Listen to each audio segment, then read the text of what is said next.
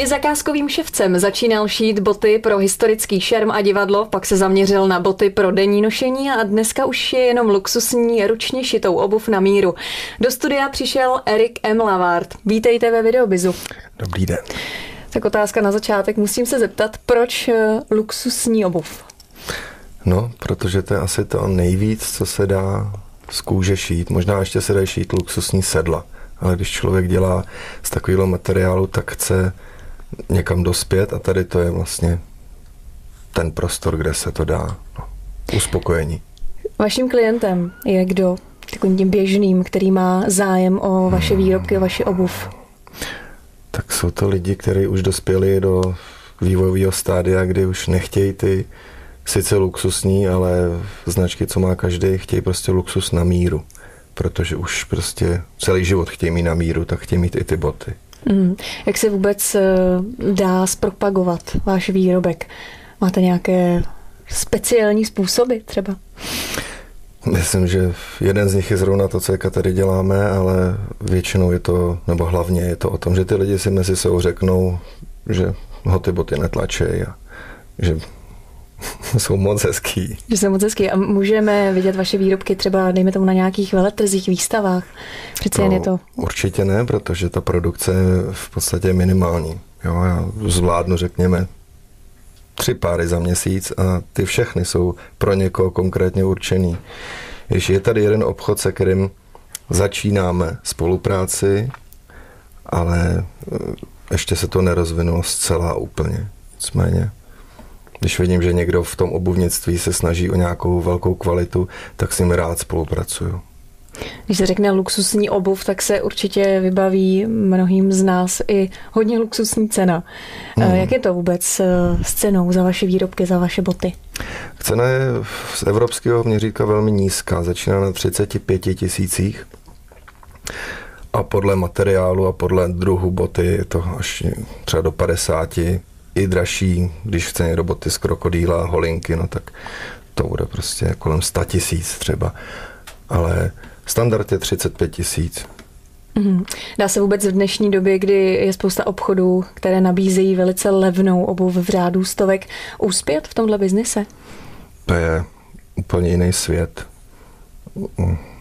Těžko, nevím, k čemu bych to přirovnal. Prostě člověk, který ho napadne, že chce boty na míru, nechodí do obchodu, kde si kupuje boty za pár stovek. Prostě.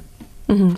A co vůbec říkáte na právě tu obuv, která se objevuje na pultech obchodu, na jejich kvalitu, co byste jim třeba vytknul, co byste sám udělal jinak?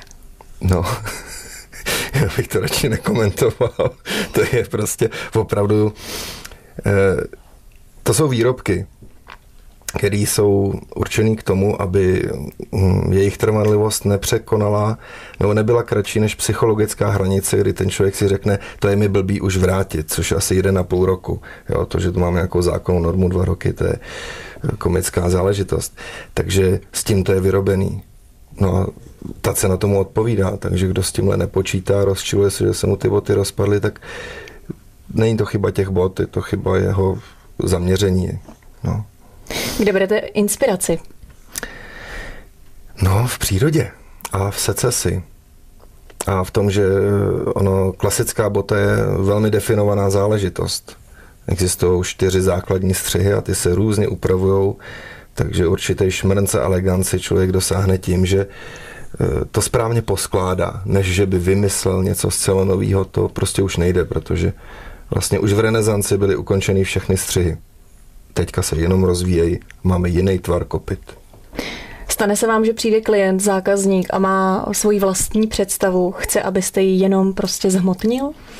No, tak eh, to se stane a pokud eh, to dokážu, jak to moc rád udělám. Protože většina lidí má velmi pěkné představy a Rád na tomhle pracuji. No. Eh, vy jste to zmínil, že za měsíc zvládnete ne desítky párů, ale no. opravdu no. dva, tři páry, takže ta práce na tom je eh, náročná. Můžete nám to nějak popsat, protože přeci jen jako ševcovská hmm. práce není úplně uh, běžná.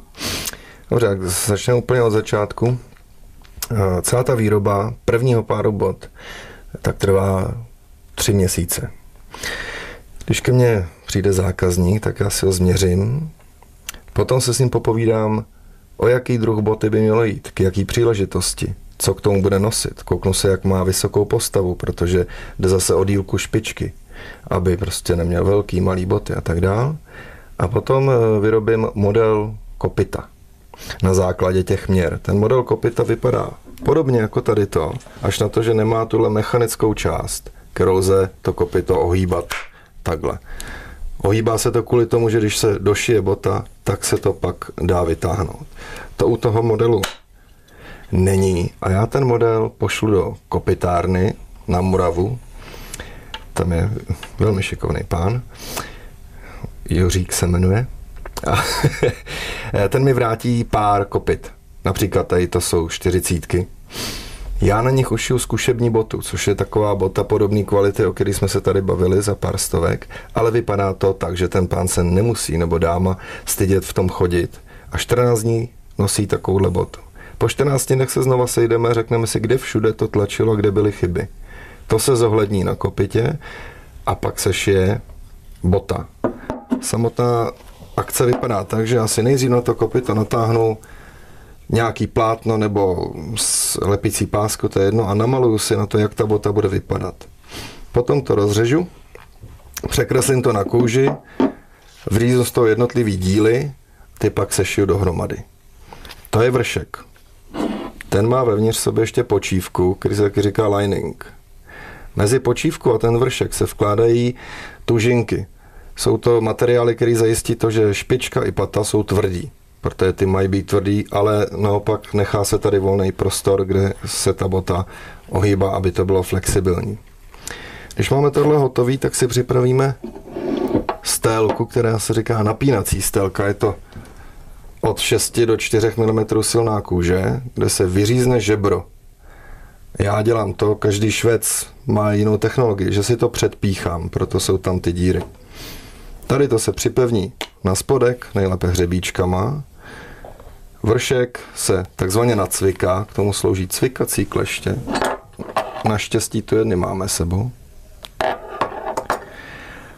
A tady to se přetáhne přes tuhle tu stélku. A celá tahle legrace ještě s koženým páskem, který je okolo, se podobným šídlem, jako je tohle, skrz tady ty díry, skrz ten páseček kolem dokola ošije. To je první šití, který na botě je. Nevím, jestli to zaměříte, ale tady je to vidět. Tady ta věc je ten rámeček. To modrý, to je šití, tady je napínací stélka, to žebro a tady jsou vidět vrstvy vršku.